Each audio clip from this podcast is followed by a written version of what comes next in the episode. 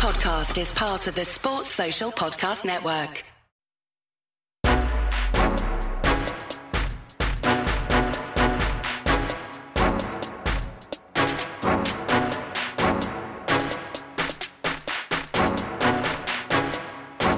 Welcome to the 10 12, the podcast that covers all 10 teams in the Big 12 Conference, plus BYU, Cincinnati, Houston, and UCF with the flagship show, the 1012 network, and partners with Sports Drink, your water cooler for all things sports and not sports, a fantastic podcast network in their own right. I'm your host, Philip Slavin. Thank you for joining us on our mid-week episode, a loaded show for you today. Loaded show. We're having another debate as to who should be the leader in the clubhouse for the Big 12 Player of the Year. On the men's side, we're talking Mike Miles versus Jalen Wilson, Lys Marquez, and Andy Mitts joining us to bring their opinions on the TCU and Kansas Stars. Then Sam Phillips of the Pin 12 podcast, one half of that fantastic Big 12 wrestling show, coming on to talk a little bit of Big 12 wrestling and quite a bit of Iowa State wrestling to give them their due. Then we're going to wrap things up with a returning guest that I'm excited to have here UCF softball head coach Cindy Ball Malone.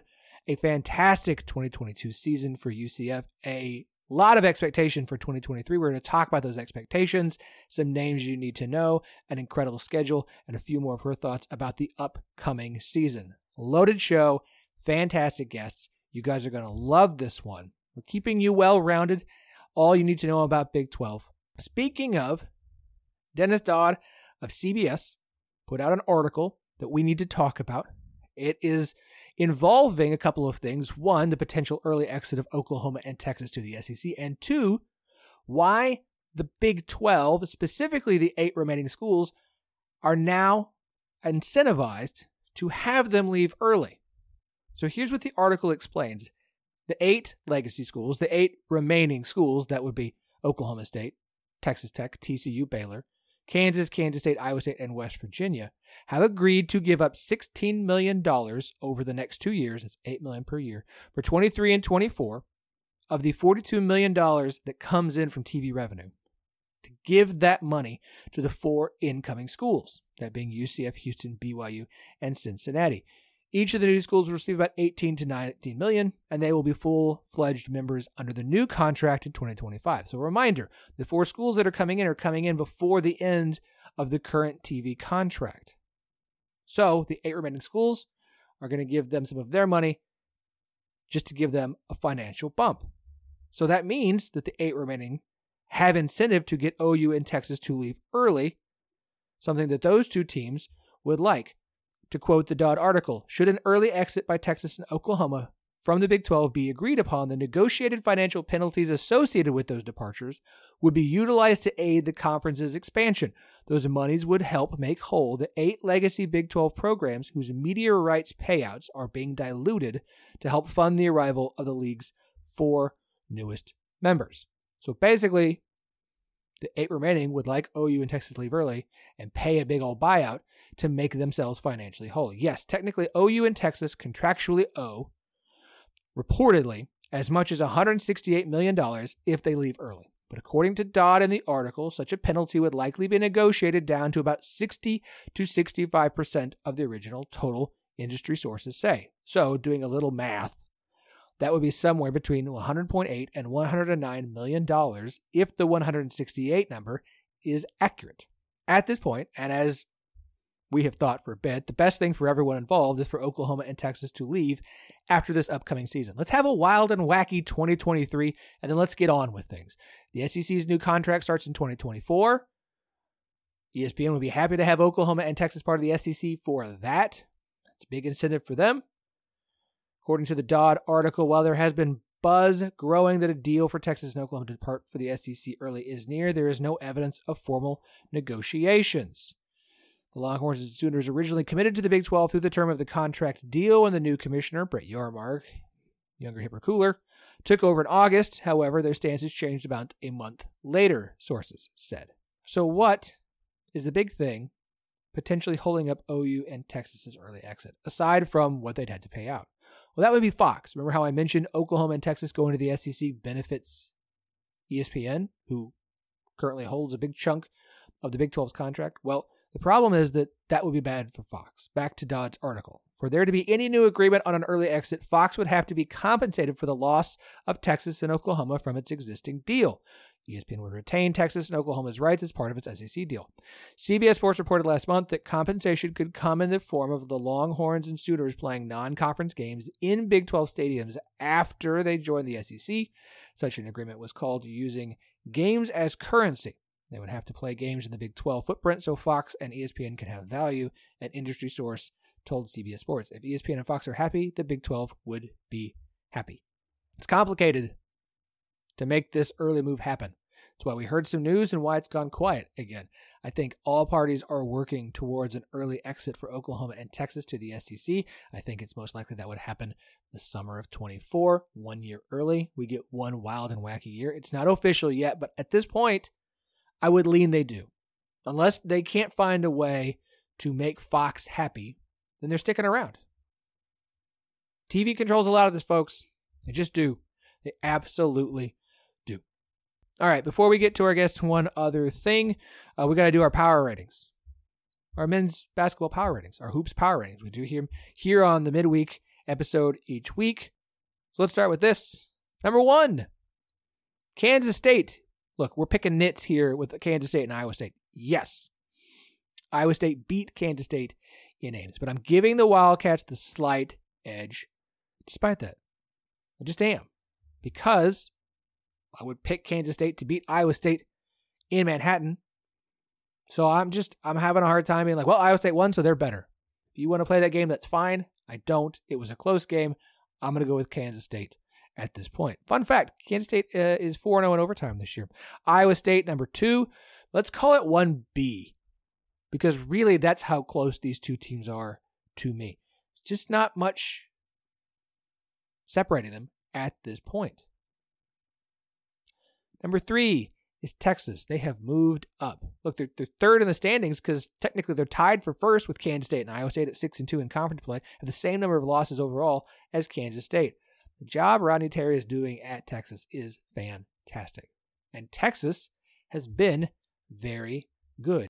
Even though I'm going to keep them here, I will note this according to CBB Analytics, they are fifth in the Big 12 in net rating. That is an average of offensive rating and defensive rating, plus 2.7, ranked 200th in the country. That's behind Baylor, Kansas State, TCU, and Iowa State. But as well as Texas has played, and the record is what it is, I'm going to keep them here. Now, Texas has a more difficult schedule coming up, so we'll see how long that lasts. Number four, TCU. You blow out Kansas, no you, you rise up. And as I mentioned, number two in the net rating, according to CBB Analytics, is TCU. They're they're they're pretty solid, to be honest. In fact, I keep praising Oklahoma State's defense as the second best in the Big 12 as a season overall. Yes, but TCU in conference play, second best defensive rating at 98.5. Ranks them 99th. It's two spots behind Iowa State's fantastic defense and uh, 23 spots ahead of Iowa State. Their offense is also in the green. It's a positive. It's fifth best in the conference. It's good. It's good stuff. I think they're going to keep moving up. Baylor at number five. Baylor's now won five in a row. They've won 12 of their last 13 games versus AP top 10 opponents. Time for the best 13 game stretch versus top 10 teams in Division One history. They're currently fourth in the net ratings in the Big 12 in conference. The problem is this. Uh, hold on, hold on, before I get to that point. Number six is Kansas. They're sixth in the standings, sixth in the net rating in conference play, according to CBB Analytics. They're on a three game losing streak. And yes, we've made the joke about them having three game losing streaks in the past. They'll, you know, make things interesting and then turn around and win the Big 12. But this doesn't feel like their normal losing streaks. The offense is struggling, the defense is a bigger issue. Kansas gave up 40 or more points in the first half in their last three games in all three losses. I, if somebody knows the answer, I'd like to know when the last time was that happened for Kansas. That three games in a row, they gave up 40 or more points in the first half. Their offense rating is fine. Their defense rating is bad. It's not good in Big 12 play. It's just it's it's not. Now, most of the Big 12's defense ratings aren't great, but it's they're struggling. Period. Uh, but here's the deal: this top six, like, there's no time off. Andy has made this point that the, the Big 12, it's not just there's no games off, there's no opportunities to look at what's wrong and, and fix them in game. There's not like you have a week, like, oh, hey, look, we got this game coming up. We can take this weekend to kind of work on some things and figure out some problems. Even this weekend with the Big 12 versus the SEC, like, yeah, some teams have some bad SEC teams they're playing. Yeah, Kentucky's not great this year. They still got to play Kentucky. It's not like it's a, a an easy Saturday for Kansas. Like there's just no weeks off. So look, the top six right now are kind of grouped together. I would put the, the top five ahead of Kansas a little bit, but like that's just because they're on a three game losing streak. They go win three in a row. We're gonna have a different conversation about Kansas. It's the top six all together. Like we're gonna have a we could have a six way tie for first place. Like I don't think we will. We're not going to, but goodness gracious, that's ridiculous. Moving on down, I'm keeping Oklahoma at seventh the, the, the grouping of the next three between Oklahoma, Oklahoma State, and West Virginia, and there's Texas Tech at the bottom. I'm keeping Oklahoma at seventh, just ahead of Oklahoma State. If you're going to ask me why, it's because I'm being pessimistic about Oklahoma State, even though Oklahoma State has the far superior defense to Oklahoma, and their offensive rating isn't that drastically different. Oklahoma's deep offensive rating is a 99.1. Oklahoma State's is a 94.9. Like it's it's not insignificant. OSU's the worst offense in the Big 12, but they're at eight because that defense is really good. It is. Uh, number nine, it's West Virginia. Um, this is a better West Virginia team than their record had indicated. Now they're right there with OSU and Oklahoma in my book. Uh, in conference net rating, West Virginia is better than Oklahoma. But at the last place, it's Texas Tech, and will remain in last place until they get a win, which could be a while. As I noted on Twitter, uh, the last that was the game against West Virginia that they lost by double digits was one of the last best chances for them to get a win. The next one, the only home game they have remaining against a bottom half of the conference team is Oklahoma State, the last game of the regular season it's not it's not going to get any easier. That's that's their next best chance at a win is at home against Oklahoma State on March 4th. It's going to be a tough year. Texas Tech. You know a good way to make yourselves feel better? Get excited for baseball season. It's almost here. It's two weeks away. Get excited for softball season with brand new head coach in Lubbock. That's next season. And you can be even happier by going to Home Field Apparel and shopping the incredible stuff they have there, like the Texas Tech apparel as well as every other Big 12 school currently in the conference or soon to be. The most comfortable vintage college sports apparel you will find anywhere, and the longest running sponsor here on the 1012 podcast and 1012 network. We love what they're doing. They're doing refreshes, and they're going to be doing refreshes all year long, multiple a week. That means that at some point, I don't know when, it's very likely that the Big 12 schools, if not all, at least a good chunk, are going to get some refreshes. And these are all limited editions, so keep your eye out. We will let you know as soon as we know, but keep your eyes out, especially on Twitter. Make sure you're following Homefield Apparel, also on the gram. Or you could just go to homefieldapparel.com. Take a look at what they have now, the incredible selection for your school. Put a bunch of stuff in the cart. When you go to checkout, use promo code NETWORK12, N E T W O R K 1 2 for 15% off your first purchase guys, just just do yourself a favor. Folks, ladies, fellas, be rocking the most comfortable vintage college sports apparel you will find anywhere this college basketball, baseball, softball, and wrestling season. All right. Three great interviews, four fantastic guests. Let's get to it. Okay, I'm pretty sure Scott of Bosco's Boys will not come back on the show anytime soon after the last time we did a player versus player debate here on the show because after we did, Markquis Nowell just like went into a crater. So I'm hoping that doesn't happen again this week with the two players we're going to talk about. Two guests today. We're going to have a battle royale to discuss who should be the current leader in the clubhouse for Big 12 Player of the Year on the men's side. You know him because he's on the show all the time. My good friend Andy Mitts of the Rock Chalk Podcast, here to represent Mr. Jalen Wilson. Andy. Good to be back on a midweek episode. And um, Philip, had I known that you were responsible for the creating of Markquis Nowell last time, I don't know that I would have agreed to come on because Jalen Wilson's like the one thing that Kansas really has going for it right now. Well, and yeah, because I've, we did debate Mike Miles last time, and he has continued to play well. So let's see what happens this week when we again discuss somebody versus Mike Miles. On this episode, we're very excited for the first time to have Lys Marquez of Horns. Uh, and I'm going to say the wrong place. I, she told Horn me Frog something Sports 360. I'm, Yes. I got is it. that what it is? I got gotcha. She Yes. threw she threw three different things at me. This woman is very very busy, and so she throws three different like attachments at me, and I I I just just blended them all up and made something. Lys, welcome to the show. Hi, thanks for having me. I'm super excited. This is my first time ever being on a podcast, so I'm glad it's your podcast. Well, you know what? Thank you. I it, it's everyone's uh everyone's got a fir- I I'm I'm done. Okay, I'm done being clever. Let's let's just let's just put all the F, uh work on you guys here. All right. Leader in the clubhouse. This is what we're going to do here. It's a little bit of a battle. I want to know you guys represent Mike Miles of TCU, of course, and Jalen Wilson of Kansas. The two guys that at this point I feel like have the best argument for Big 12 Player of the Year on the men's side. Keyontae Johnson has an argument. I need a little bit more after Markquis Nowell's dip for him to kind of outshine Noel. Um, you might be able to put Marcus Carr in there if you want, but it does feel like a three person race. Andy, I'm going to start with you. Jalen Wilson, as of right now, why should he be the front runner for Player of the Year? I mean, you look at he is, you know, leading the conference in double doubles. He's leading the conference in scoring. Um, he has been the guy for his team when they have had some issues, you know, struggling elsewhere.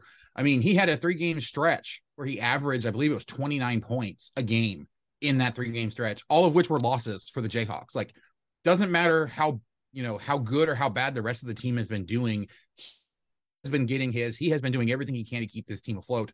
Um, and he is, I think he's clearly the best player on a on a Kansas team that is still a very very strong contender. Um, he has been, I think, by far the most consistent performer um, over the course of the entire season. And look, I, I love what Mike Miles has been doing, um, but he does have a lot more help, and he also has not been, you know, has not played the entire season. So um, the the whole, you know, you talk about in in a lot of sports being healthy is like the most important attribute. Being able to play consistently and always being there and giving that level of consistency.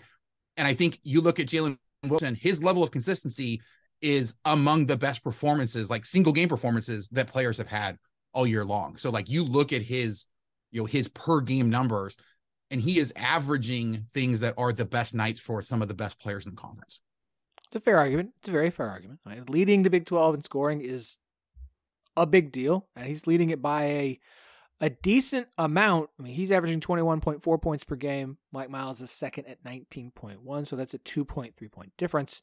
Kansas is relying on his offense a lot. Like he is having to carry this team offensively most nights. But Mike Miles, we've seen what happens when TCU doesn't have him. We've seen how good they are when they do.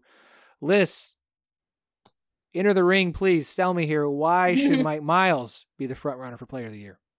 Well, first of all, he was the first pick for the preseason player of the year, and that's first in TCU history. So he's already making history as a junior at TCU. And when players are kind of picked for this, they get it into their head and they tend to underperform. But Mike Miles hasn't. He's kind of lived up to the hype that he's had all year coming into the season. Um, I kind of want to touch on your point about shooting percentages. Jalen Wilson, um, you know, he's averaging 21.4 points right now. And like you said, Mike Miles, 19.1, but Jalen just doesn't have the percentages to match it. Mike Miles is shooting 53.2%, and Wilson's only at 42.7. So, I mean, even though Mike Miles does have some help, that makes him more adverse, and he's able to share the ball with other people while Jalen's just kind of shooting hoops. Oh, that's good. That's very good. That's very good. Andy, do you have a retort I- here, sir? I think that's an interesting way to put it that he's just shooting hoops. I mean, this has been a situation where, you know, the guys that he had relied on. And and and I think the important thing to look at is that Wilson has done it in a ton of different ways this year, right? Like early in the year, he shared the spotlight with Grady Dick early in the season. um, you know, was perfectly content deferring to him in a lot of cases. And then when it became clear that teams were keying in on guys like Kevin McCullar and Grady Dick and you know Dajuan Harris to some extent, that he needed to take that heavier load upon him. He stepped up and he did it, and his production did not go down. In fact, it went up. You know, so I think, I think the argument, you know, saying that he has, um, you know, he has done more and has to be more efficient. The more, the more shots you take, like usage rate, and if you know in, in this KenPom era, you talk about usage rate all the time in offensive rating. It's a well-known fact that the higher your usage rate is, the lower your offensive rating goes. So typically more shots you're having to take, the less efficient you're going to be just because of the volume, because people are putting you into situations. And what we've seen from Jalen Wilson, I think, is he has stepped up in shot in spots where he has to take a shot, not spots like Mike Miles has been able to do, where the rest of the offense gets him set up to take good quality shots the time. There's been way too many times where Jalen Wilson has gotten backed into a corner because he doesn't have anyone to pass it to. He has to crank up a shot. He's the best option they have on offense, and it's not a particularly good setup shot for him, and he and he still comes through. Uh, and so, you know, I, I think there, there's definitely a you know a, an argument to be made because of how good Miles been, and he has definitely been very efficient. Um, but it's a lot easier to be efficient when you have a bunch of other weapons and they can't just key in on you. What we've seen is Jalen Wilson gets one of the, if not the best defender from the opponent every single game and is still scoring like crazy.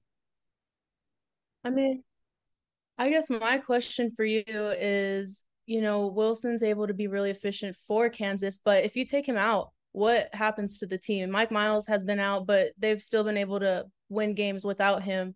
So, what do you think Wilson's position would be if, or the, what the team would look like with Wilson. Well, I, I think that adds more to Wilson because you if if you take Wilson away, there is you know there's no doubt in my mind that this team struggles a lot because of how much he does. The fact that TCU has been okay, has played really well without Mike Miles. Yeah, it's great to have him back, but the re reintroducing Mike Miles to TCU didn't necessarily change the way that they play. It didn't necessarily, it gave them more options, more things that they could do. You take Jalen Wilson out, if, if, if he were to get injured today, you know, knock on wood, because I don't want to be the person that actually you know, causes that problem, given, you know, Philip's history in this space. But like, if something were to happen and he would be available for two games, I guarantee you that, you know, they may end up winning those games depending on where they are and if other guys can step up. But I can tell you right now, that is a significantly worse team. Um, and, and if you don't have Jalen Wilson on this Kansas team, this is a Kansas team I think that would be much closer to the very bottom of the conference than up towards the top, or well, kind of middle of the right now, just because there's six teams that are all within a game of each other at the top of the conference. But um, you know, Jalen Kansas without Jalen Wilson is not a conference title contending team, whereas TCU without Mike Miles is.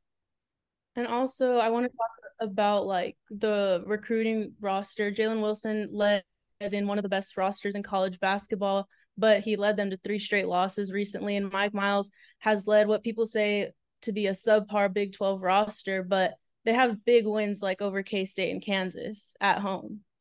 And so Kansas kind of, or Kansas brought in a highly recruited transfer from Tech this year. They've had all the pieces, but they still have losses. I guess my real big question there, though, because you you talk about having, um, you know, having those wins. They also have losses at West Virginia, who has you know been a very struggling team. It's not it's it's been very up and down. I think for TCU, they have been overall pretty good, but I do think that consistency has been an issue for them, and and whether that's with or without Mike Miles, like whether that's the reason for it, uh, it's not really clear at this point because you know they've struggled in in nights where Miles has been there and been available. I, I, I cannot remember. I'm actually jumping back to Wilson's uh, game log right now to take a look at it. There is not a single night where uh, the entire season where he did not score in double digits. The lowest his you know he scored at all was 11 against Indiana, and that's because they were blowing Indiana out by so much by halftime that he didn't really need to play very much in the second half. Like he didn't really need to do anything. Um, Jalen Wilson has been a consistent scorer every single time that they have gone out and played. Whereas you look at Mike Miles, you know, he has um, a lot of you know I, I, see a lot of 11 a lot of 12 13 a lot of the lower teens and he's had some great games as well you know that that game against baylor uh you know towards the beginning conference season Um, you know, that was a 33 point outing. So it's like, it, it, I, I'm not saying that he does not have the ability to have a very good game, but I think what we have seen is that, you know, Jalen Wilson has been consistent. And this is him, you know, I think also just kind of the development of, you know, from one year to the next. Mike Miles was last year the guy on TCU. And I think T- a lot of people thought that TCU was going to take a gigantic step forward compared to the rest of the Big 12 conference. And I, I don't, I don't I'm not saying that they haven't taken a huge step forward. I just think the entire conference has taken a huge step forward. Um, but you know, I think part of the reason that people talk about this TCU team in the way that you're talking about that they're, you know, not necessarily as talented, it's pretty much the same team that we saw last year. You know, they have a, a basically like one new piece, and for the most part, they are the same team. I, I actually was was talking with Melissa Triebwasser, you know, about this when we were previewing that TCU game, and and really, this is, I mean, this is basically the same team. They, you know, they have a few things that are a little bit different, but for the most part, you know what you're getting with TCU. And so I think, you know, more than anything, you look at at uh at you know player of the year and those sorts of things just like with coach of the year you look at a player who was not expected to do much and completely outperformed it or that did something in a completely different way than people expected I think a lot of people expected Jalen Wilson to be one of the leaders, but considering what he did last year for the Jayhawks, you know, he was that utility man. He was a guy that would go out and get, you know, 12 rebounds, only scoring three points because they needed somebody to rebound and focus on that. And then another night, he wouldn't even, you know, score at all, but he, he would play defensively and have five steals or something like that. He was the garbage man last year. This year, he has stepped into that leading role where he is the main offense. He is the guy that they're keying everything through. And he's the guy that takes the best shot from the opposing defense. And he's still scoring like crazy over it. And yeah, I think you make a very, very solid point here. Look, I, I, I do think a key point here is this TCU did struggle early with Mike, without Mike Miles, and so we haven't really had to see what it would look like. But he hasn't had to be the guy every single night. They've been able to win even if he only puts up 13 points, or even if he puts. I mean, they blew out Kansas State and he put up 13. Um, but for Kansas, like I, Kansas is not losing games because of Jalen Wilson. Kansas is losing games because of other issues on the team, and so I do think I'm going to give this round to Jalen Wilson because I do think he is not the problem. Now, could it be a situation where TCU ends up far better in the standings than Kansas does, and so Mike Miles gets more credit on a better team? We've seen that kind of stuff happen before. We've also seen players on fifth, sixth place team have an awesome player and be player of the year. I can think of an Oklahoma and Oklahoma State player it's happened for during my lifetime. So this is an interesting race down the line. I, I do think it'll be interesting if we bring Keyontae Johnson into this discussion here in another week or two. But for now, I'm going to give this round to Jalen Wilson. Congratulations, Andy. If I had some cheering music, I would play it here. Well, you know, the the most important thing, honestly, all you have to look at KenPom Player of the Year stats. Jalen Wilson is number two, and Mike Miles isn't even on the list. So I just had to get that party shot in. So yeah, just just right, just right there on just, the way just out. a little bit. Jacking up the I mean, half court shot. You can tell I've been doing this, arguing on podcasts for quite a long time, right? I mean, you got to give him credit though for his size at six two and the way he's shooting. I mean, six. Oh yeah, well, and and and to be fair, Mike Miles, I thought was like he was the guy that I was expecting to take a step forward, and obviously the early injury didn't help things. He was very deservedly, you know, the the player of the year coming like preseason coming into the conference because he was a, a phenomenal player last year. He was the guy that was returning that had the most, you know, pub surrounding him that was going to be in a similar type of role. We do it last year. We saw how important he was last year. I don't think this is like a, you know, he is um not as important to his team as as you know a guy like Jalen Wilson. I, I, honestly I think they're both very important, especially for long term prospects. I think this is much uh, the same sort of thing as where we talk about you know the bottom team in the Big Twelve right now is not a bad team.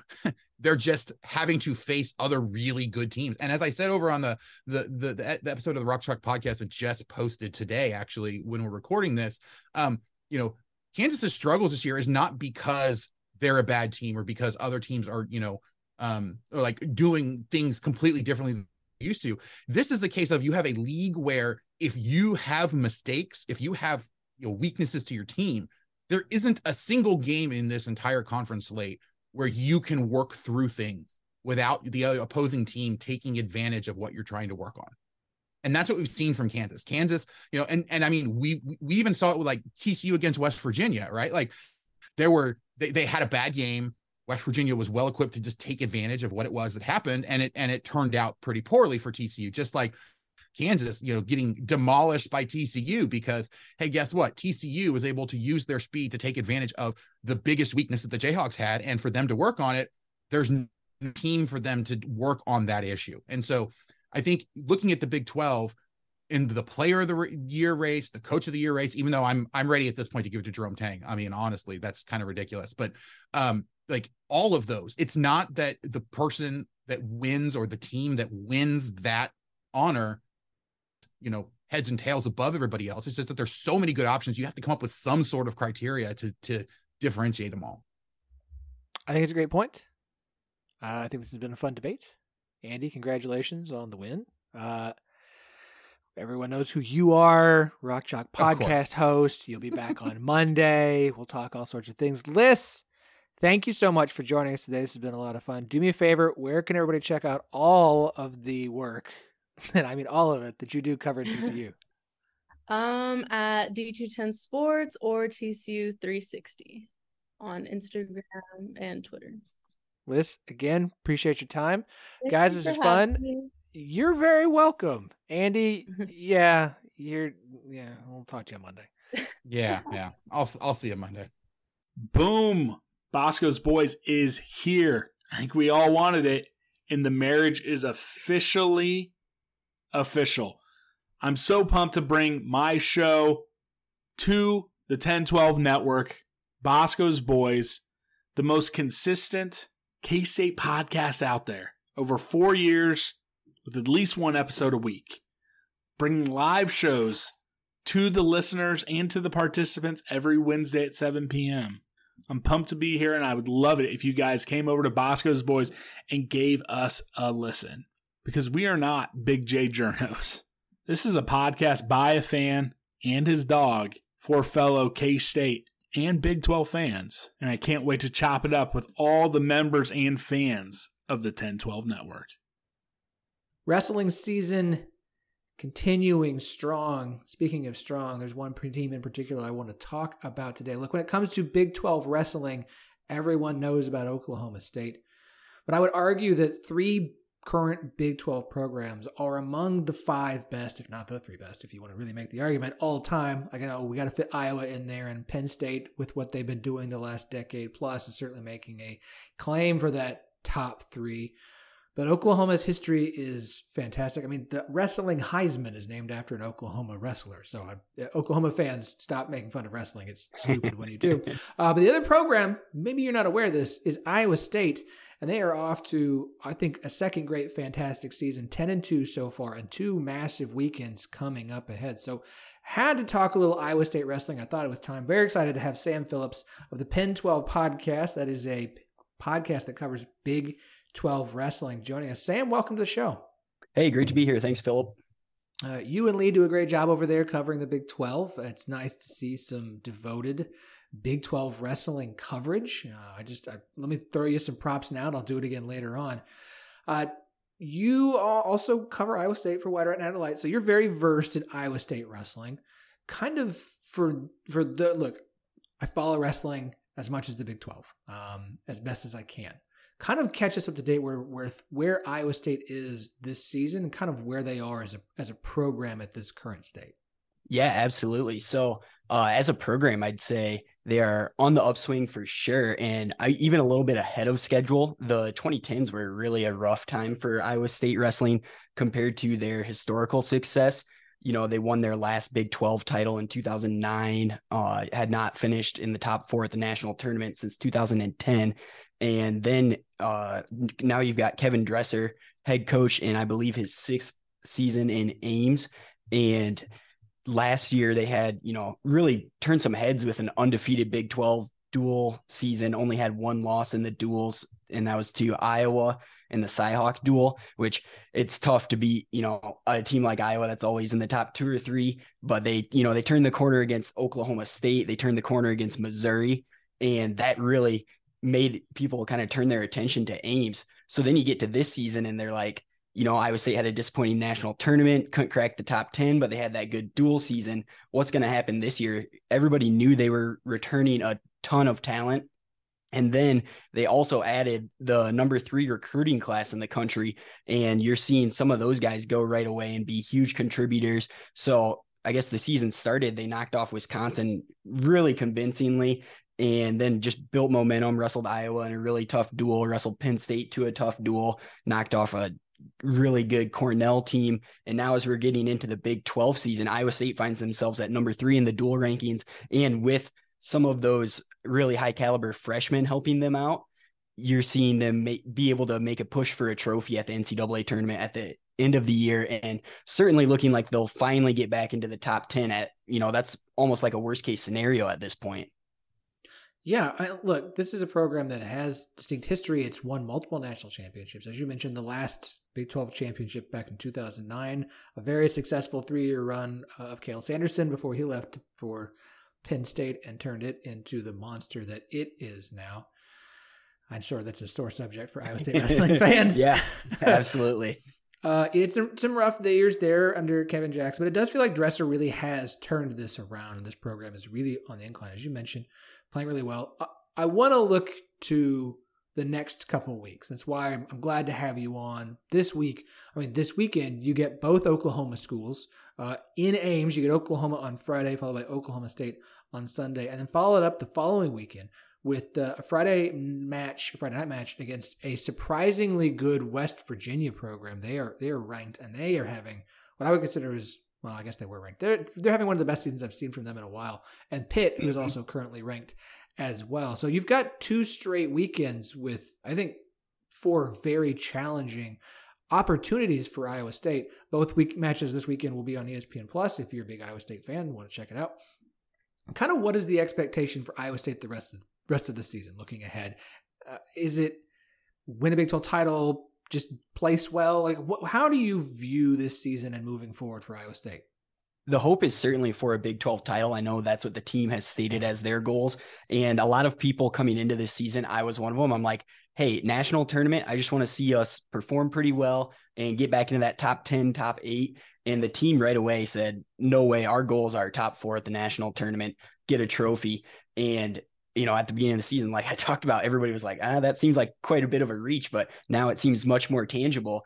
And this Iowa State, Oklahoma, Oklahoma State coming up to the state of Iowa, both those teams also get UNI, who's a Big 12 affiliate in wrestling. And this has become one of my favorite weekends in the regular season for collegiate wrestling over the past few years because, uh, you know, I think it was three years ago, these teams came up and uh, I had the surprise win over Oklahoma State. It was like their first win in 30 or 40 years over Oklahoma State. And then Iowa State wrestled them really close. Last year, the UNI and I and Iowa State went down and swept the Oklahoma and Oklahoma State. So the OU schools and even at like the the youth and high school level, the Iowa versus Oklahoma, sort of that gritty, we're the best wrestling state. That feud is strong, you know, all the way up to the collegiate level. So that's super fun to see that rivalry and the pride that both those states have as wrestling states. So it's a huge weekend. And this Big 12 schedule is really a sprint to the finish from here on out for uh, all the power programs. They haven't really hit yet in conference against each other. And then they've also all got some good non conference ones. Like you mentioned, Iowa State picking up that Pitt duel while they're out at West Virginia. And then you've got Missouri at, and I at the tail end of the schedule too. So it's going to be just a phenomenal last month of the regular season here. Yeah, I mean, you have a ranked opponent every match the rest of the way. Oklahoma, Oklahoma State. Uh, you've got uh, I was a Pitt. I mean, Missouri's still on there. UNI is like it's it's a yep. it's a daunting way to end the season. And West Virginia at this point, uh, as of today, just like I think basically like twenty sixth in the rankings, yep. depending on the one I'm looking at. Like just on the outside, like the Big 12, it does feel like the Big 12 is as a whole having one of its best seasons in a while. Like it, the Oklahoma State's been good, Iowa State's been on their eyes, but it does feel like the conference as a whole. West Virginia having a good year, UNI's been pretty good consistently, but Missouri's joined back in. It does feel like this is the best season as far as an Oklahoma State rest or sorry, Big 12 wrestling depth goes in a few years. Oh yeah, absolutely. So you've got um, you know, tremendous top tier talent with Iowa State, Oklahoma State, Missouri, and then you've got like a really salty middle tier with UNI and I and then the Dakota schools, North Dakota State and South Dakota State. So those three affiliates, uh, part of the reason I love the Big 12 as a wrestling conference is you get that mix of those sort of overlooked blue bloods in the sport. And then you get those uh, affiliate schools that are just really gritty and seem to have a really good wrestling following, whether it be UNI or South Dakota State. Those arenas are some of my favorite arenas to, uh, you know, watch their home dual meets because the crowd gets so into it and just seems like a great atmosphere. And then you've also got the floor of the conference has raised so much with some of these affiliates as you've seen them spend sort of a whole recruiting cycle in the conference as an affiliate. They're starting to get better recruiting classes. They're getting better resources. Northern Colorado now has uh, the number one ranked wrestler in the country at 141. Andrew Alirez has been absolutely dominant this season. So the depth is just wild. And like you mentioned, there's no, they're all ranked teams for the rest of the season. So there's no easy week. And really, it's going to be tough to rest the starters in any of these duels as well. So let's look ahead to this weekend. Obviously, state of Iowa versus the state of Oklahoma, with Oklahoma and Oklahoma State both coming to town. I mean, what are what are expectations for this weekend for Iowa State? I, I know they want to win. Um, just kind of how are you seeing this matches, the, the, the two matches this weekend? Yeah, so first you've got the Oklahoma duel on Friday night in Hilton Coliseum, and that's going to be a really fun one. There's going to be some great matchups, but at the end of the day, Iowa State's you lean Iowa State in like seven of the 10 matches, a couple toss ups, and maybe one of the 10 you would lean Oklahoma being favored. So Oklahoma could surprise some people and pick up a few wins that they're not supposed to there. And it will be some very fun matchups, but I don't see them being able to turn enough in the to turn the tide of the duel their way. So Iowa State's definitely favored there. And it's really going to be about winning as many matches as you can because Oklahoma's really got those guys that can come up and hurt your seed for the Big 12 tournament, hurt your seed for the national tournament. And you definitely have to be on your A game to avoid the slip up there. And then on Sunday, Oklahoma State, both these programs care about this duel a lot, you know, dating back to the Big Eight days. So it's been a historic rivalry, and it's really fun at this point with Iowa State finally putting up a little bit more of a fight than they did over the past decade. And even I would consider them a favorite in this duel, but it's a lot of the same story. All these matchups are going to count. I think Iowa State's probably favored in four, and you've got maybe three toss ups and then three that lean Oklahoma State's way.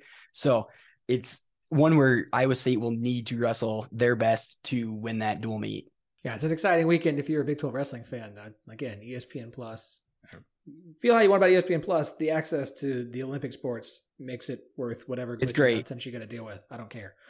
Softball and baseball season are almost here. I will have ESPN Plus on like ad nauseum. Um, yeah, especially for these Olympic sports, you get really knowledgeable commentators too. Because Iowa State putting national champion Kyven Gadson out there, Oklahoma State's got a great crew, so it's really fun yeah, you, you, it's not Joe Schmo from ESPN just pitching in. It's people who actually know what they're talking about covering the sport, which is incredible. Uh, Sam, what are the strengths of this Iowa State team this year? Where, what weights do you view them as this is the best in the Big 12 or best in the country, or just the strengths of this team? Yeah, absolutely. So their depth is a huge strength to them, especially in dual meets.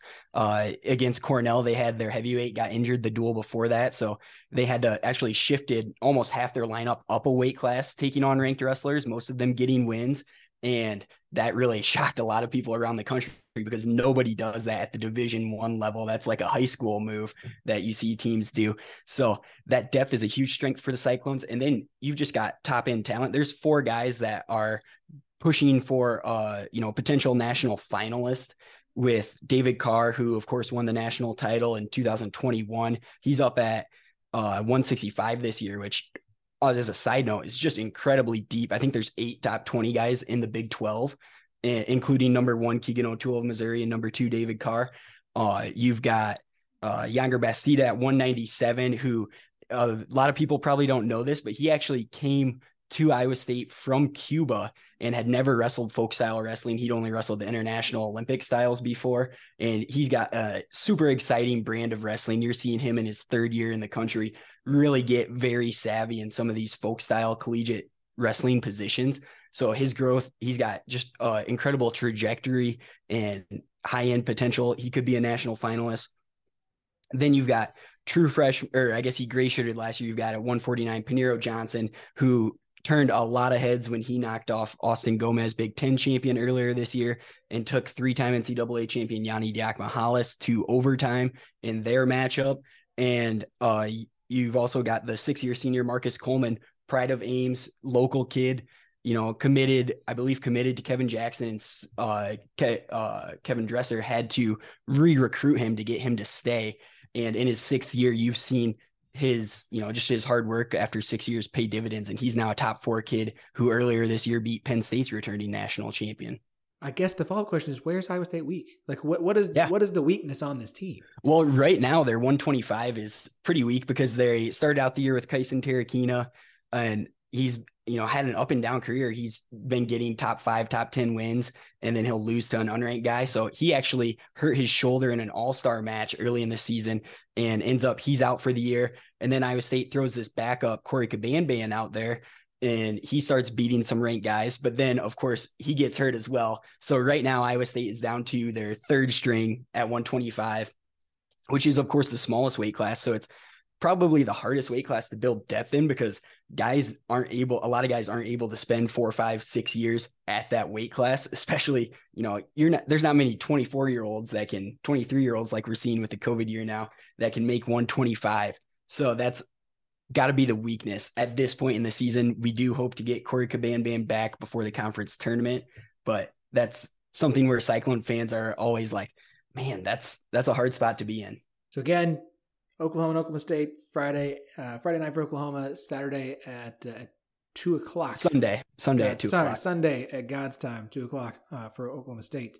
Both those on ESPN Plus. Everybody go and check out. Just watch Big Twelve wrestling. Like if you're, you, you just give it a shot, especially if you're an Iowa State fan. Here's my thing. It's always like, look, I get it with with all the things going on that it's hard to be a fan of every sport. I don't expect everyone to be a diehard fan of every sport, but when your team is good and you have opportunities to watch them face off against really good opponents, it's an easy way to kind of start getting yourself at least interested in a sport that maybe you haven't tried before. So this weekend's a huge opportunity for Iowa State fans. If you haven't watched the wrestling program, go do so. Um, there are some diehard Iowa State wrestling fans, and y'all are fantastic, Sam. Like that, I follow enough of you between like you and Cordova and a few others. It's like this Iowa State wrestling fan base is a lot of fun.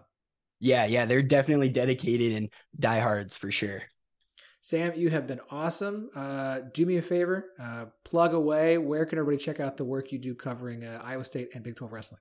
Yeah, of course. So I do do the Pin 12 pod with Lee Cothran, which is all Big 12 wrestling from your blue bloods like Oklahoma State, Iowa State, Oklahoma, down to the affiliates you may not have even heard of, like Cal Baptist, new to Division One this year.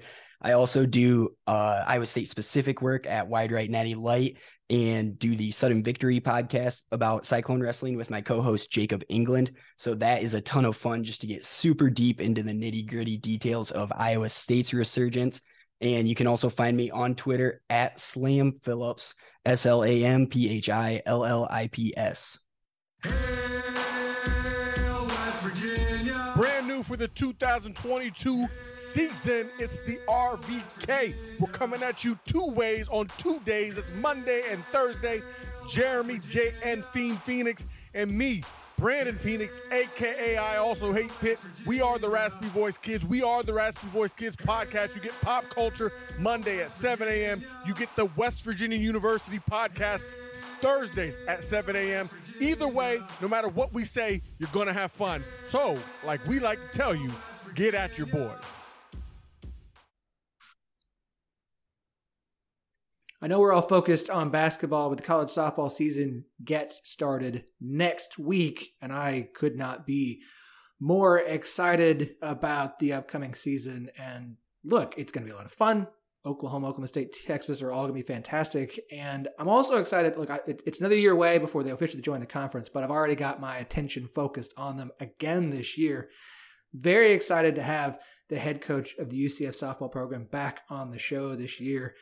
Uh, Coach Ball Malone, welcome back to the 1012. Thank you. Glad to be here. Last time we talked, we talked, you know, last year before the season, a lot of anticipation for that 2020, uh, 2022 season.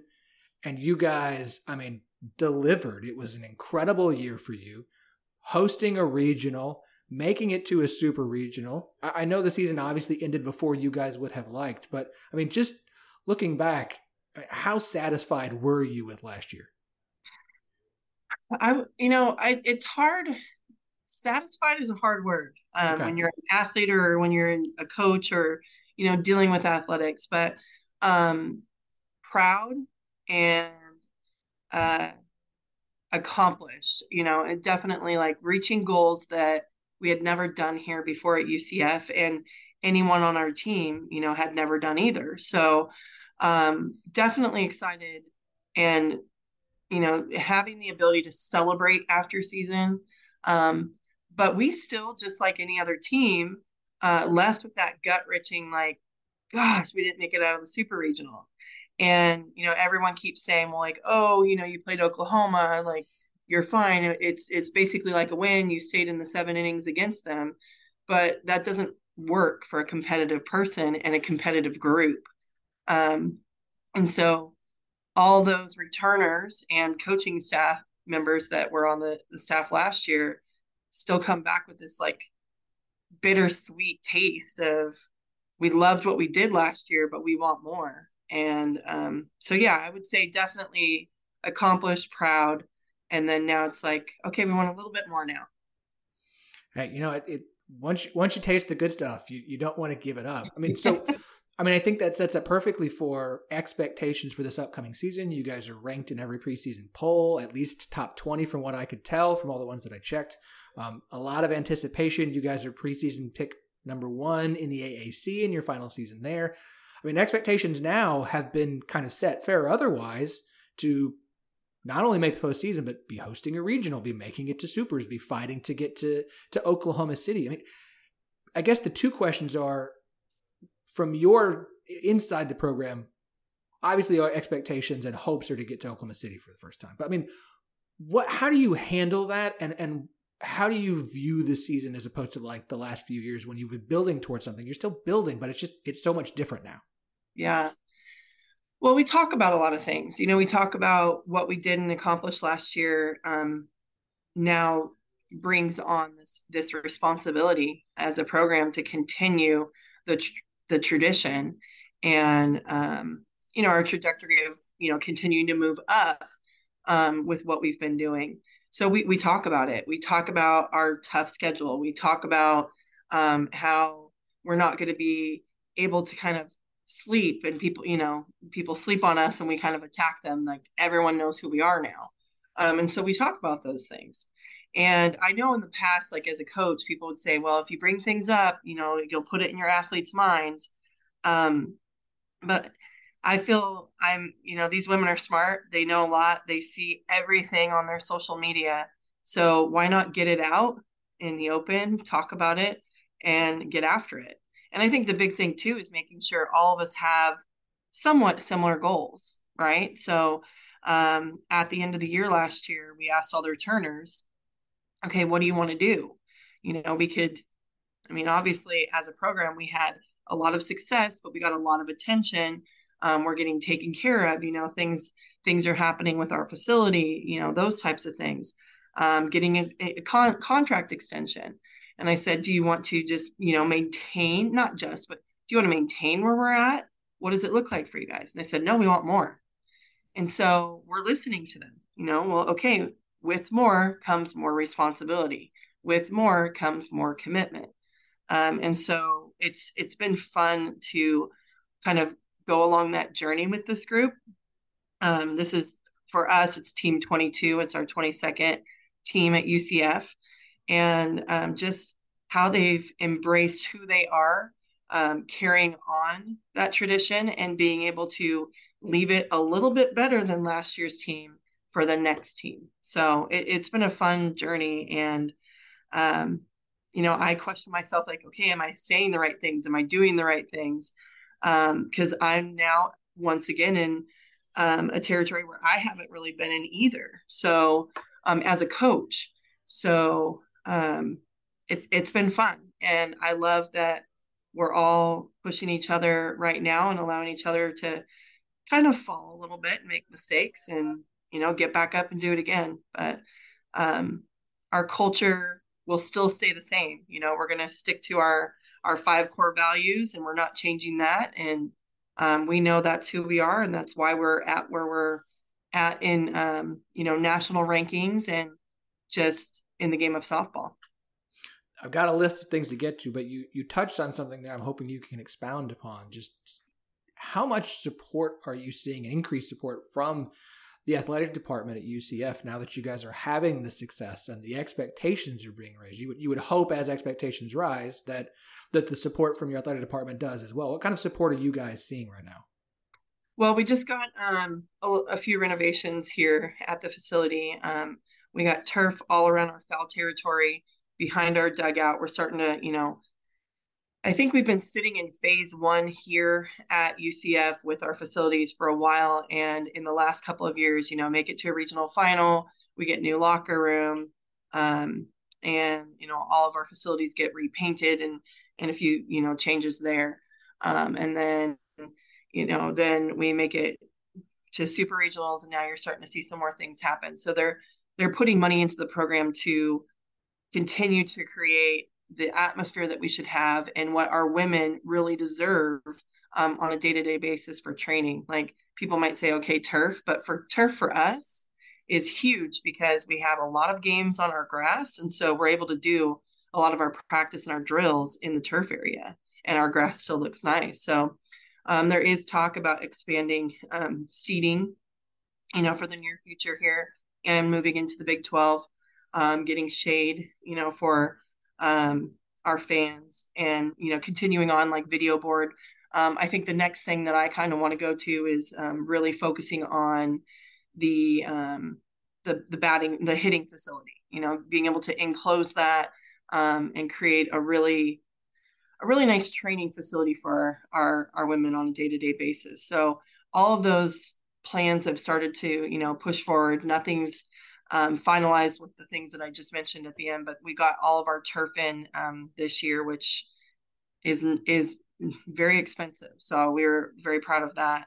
Um, as far as our staff, I mean, you know they they get to stay here um, especially with the staff that we have and you know the the bond that we've built and the knowledge that we have um, our contract as a staff you know with my contract i got extended another year so um, just you know being able to have i would say that stability and continue to keep doing what our what we're doing you know there and that was talked about before we even made it past regionals um, so I think that that's important too, you know, because people could say, well, you know, people come, you know, looking for us and want want to help us move on to another school, and that was mentioned by Terry uh, prior to Terry Mohajir, our AD, prior to us even competing in the regional.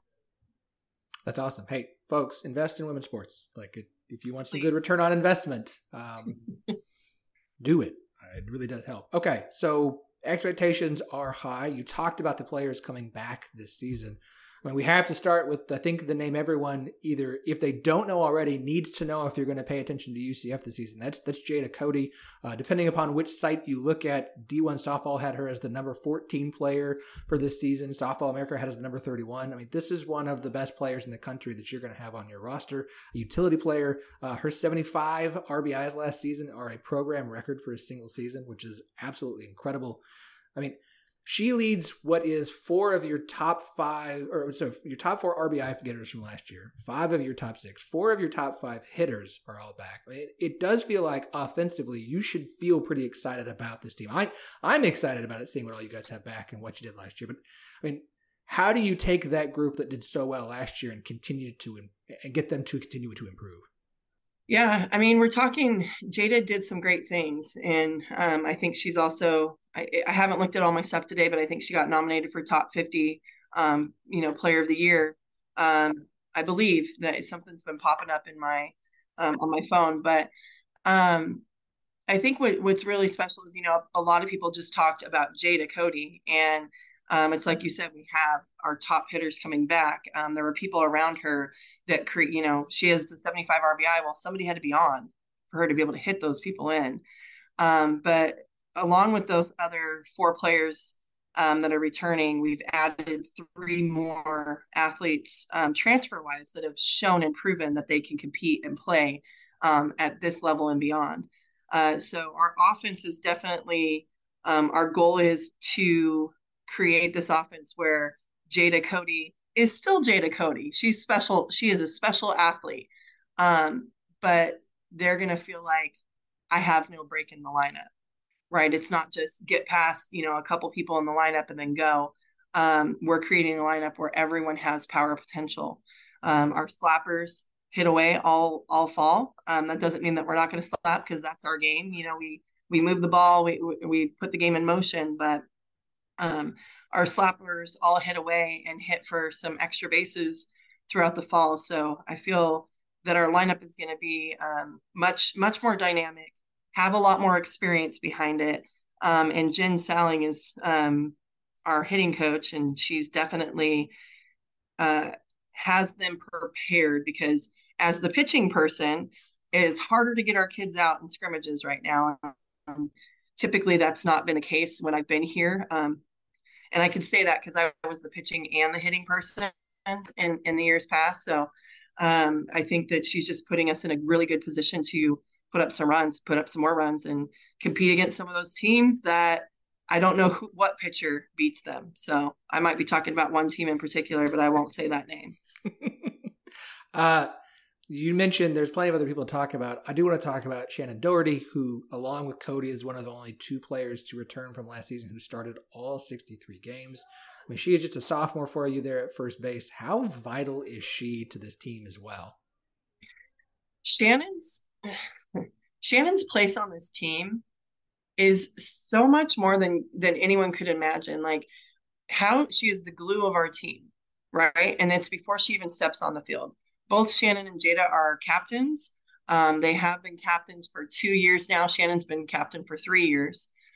Um, and they've been voted as captains um, not only by staff members, but also players. And so, what Shannon does before we get here, I mean, I feel like I'm racing to beat Shannon to the building. Um, and I mean, she's just she's so invested in what this program is doing. So she, you know, what she does before, she's the first one to arrive, the last one to leave, the last one to ask questions or, you know, create any issues, the first one to ask questions and like make me think like, oh yeah, good, good thought on that one. I forgot about that piece. Um, and then she does all these amazing things like works on her picks at one um, just as much as she works on her offense. Um, and it, it, it's funny because her years, you know, she talks about like, yeah, I'm a better hitter than those numbers. I'm like, Shannon, these are pretty good numbers. You know, some people can't say they've had a loud walk off in their life, and you had literally three loud walk offs in a matter of a month um, that you know went completely viral. So um, she, the work that she puts into it, she is the epitome of our core values of our culture here, um, and the work she puts into it. That's why you see those results. You mentioned you have some transfers coming in. There's some impressive ones. Having the success that you had last season and, and the last couple of seasons, how are you seeing UCF's kind of reputation grow in college softball and the impact that's having for you guys?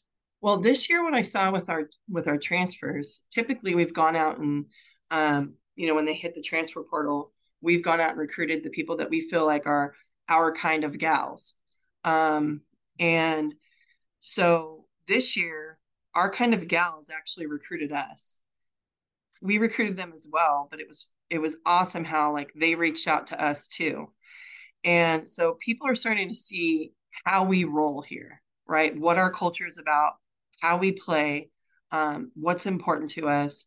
And they, you know, the people that say, like, yep, that's where I'm going to thrive, they want a piece of it. And so those three transfers that um, came in have taken leadership roles on the field right away. Um, they've had an immediate impact um, in the locker room and on the field. Um, and I, quite honestly, I feel like sometimes we have more transfers because our freshmen do not act like freshmen. Like we'll talk um, in our coaches meetings. I'm like, when are the freshmen going to act? You know, they're going to. When are the freshmen going to do those silly things? Like they just they haven't done it. Um, and so it's been it's been really fun to see how the maturity level of our athletes has really grown because their expectations they're not just here only to play softball and get an education. They're here to dominate while they're here. And that's been the, the trend and the shift. And So the people that reach out to us, the people that um, want to be involved in this program now, um, their mentality has changed. It's not just you're by Disney, you have lots of sun, there's really cool palm trees around your campus. Um, they they're saying, I want to come be a part of this and play in a women's college world series. That's that's that's awesome. That's uh, exactly what the Big Twelve needs when when you guys arrive in the conference is is another. Let's call it a powerhouse. I'm just I think you guys are building into that, um, if if I may. Uh, you uh, when last we talked last year, we we commented on the schedule you had put together, and I think it turned out pretty well. This year, uh, yeah, Coach, I think you've outdone yourself with the non-conference. To forget the fact that I actually think the AAC is an underrated softball conference. Wichita State perennially a good program. USF was really good last year. I expect them to be good this year. Uh, I know Houston was picked fourth. They're going to be joining the Big 12 next year. Tulsa is typically a, a decent softball program. I, I think the AAC is pretty good. So, but that wasn't enough. You had to go out and schedule uh, 11 teams who were in the postseason last year. You've got three opponents who reached the super regionals. Um, I, I lost count of the number of teams who are preseason ranked this year, and as we know, those rankings change often, so that my number is uh, going to fluctuate. I, what is your philosophy when you put together a non-conference schedule like the one you have this year? you know, when I keep getting called from my friends and they're like, "Are you dumb? I thought you were smart." And I'm like, I, "Yeah, I mean." You got to be a little bit, bit crazy to, you know, continue to push forward. So I think I'm a little bit of both. But um, you know, when Brandy Stewart was here, she was a part of the the selection committee, and so she taught me um, kind of like what it looks like from if you have team A and team B and they're next to each other, what's going to push either one forward to get in, and first and foremost, it's well, what's the you know the the ranking of the opponents you're playing, right? So your strength of conference, um, the RPI of those people. And so with that, we kind of look at those things. And it's tough. Like, you know, last year we had some opponents on the schedule that, I mean, one team had two pitchers leave, and both of them were playing in postseason. One went to the championship game of the World Series. So, um, you know, it's tough to do that as early as we schedule out, but um, we're we're playing trying to play the toughest competition that we can because, like you said, the American um, you can't you can't sleep on the American either, you know, because every team that we play, the games were competitive, and I don't care if they were preseason ranked seventh in our conference. Um, you play them three games, it's it's tough. You know, they're they've got a lot of talent in our conference, so we try to play the toughest schedule we can.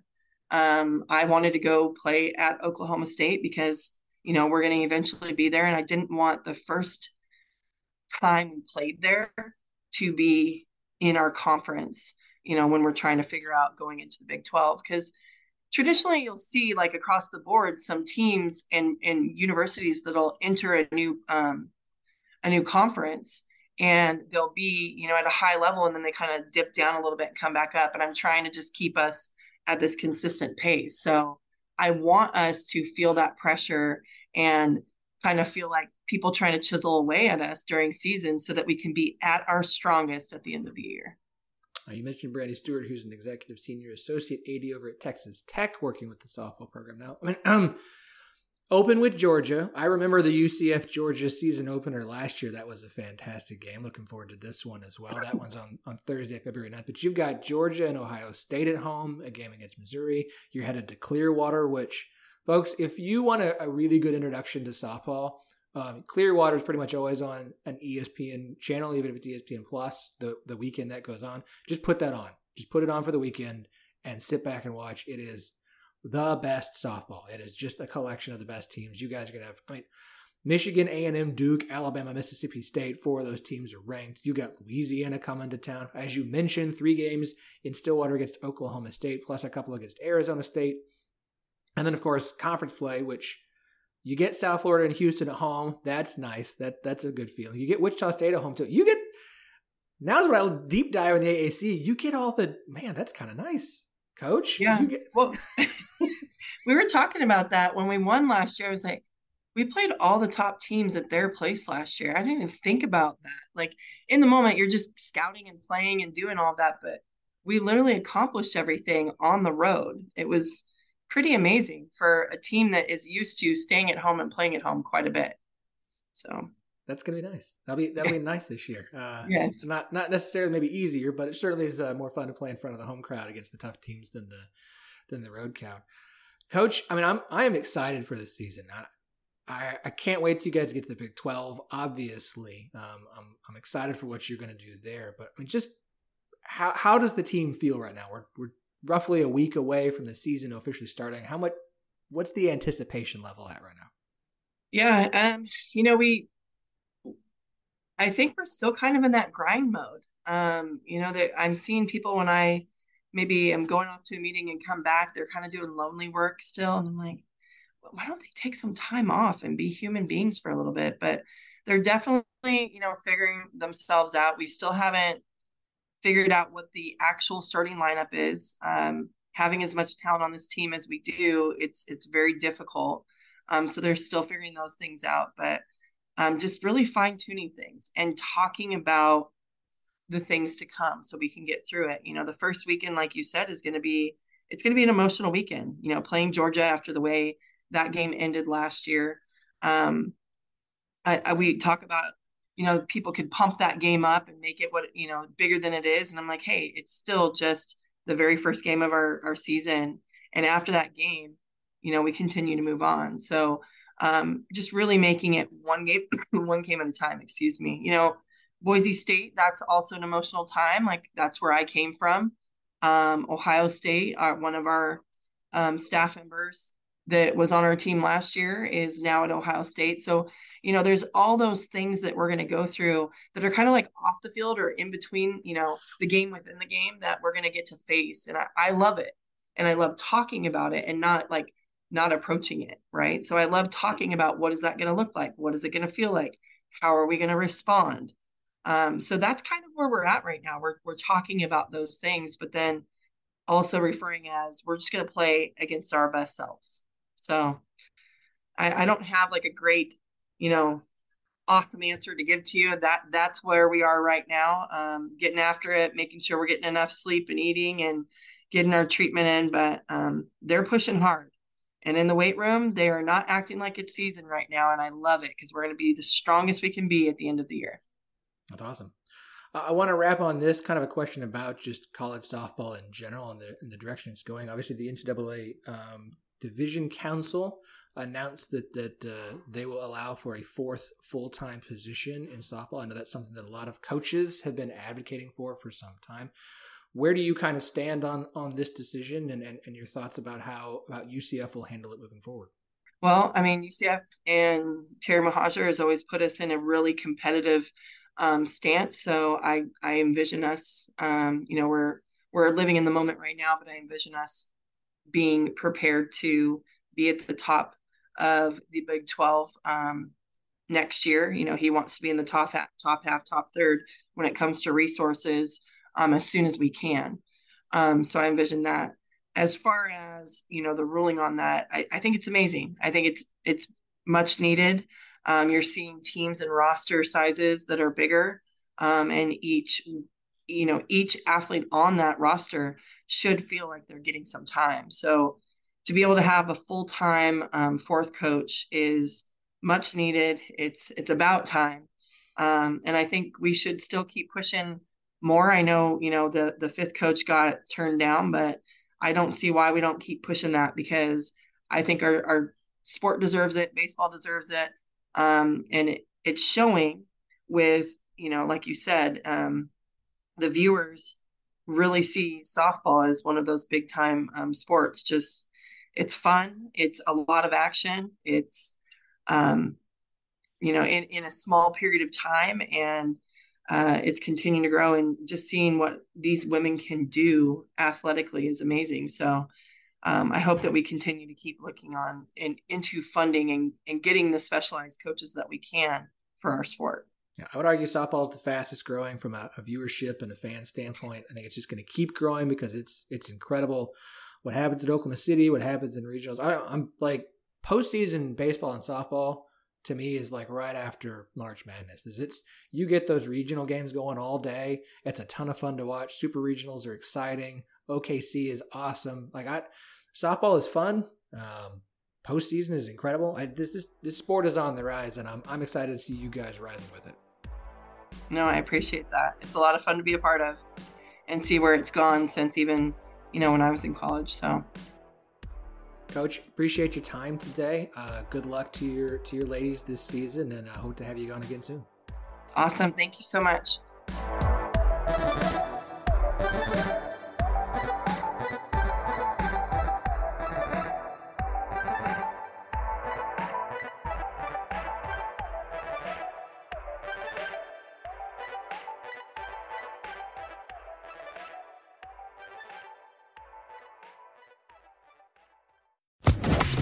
Social Podcast Network.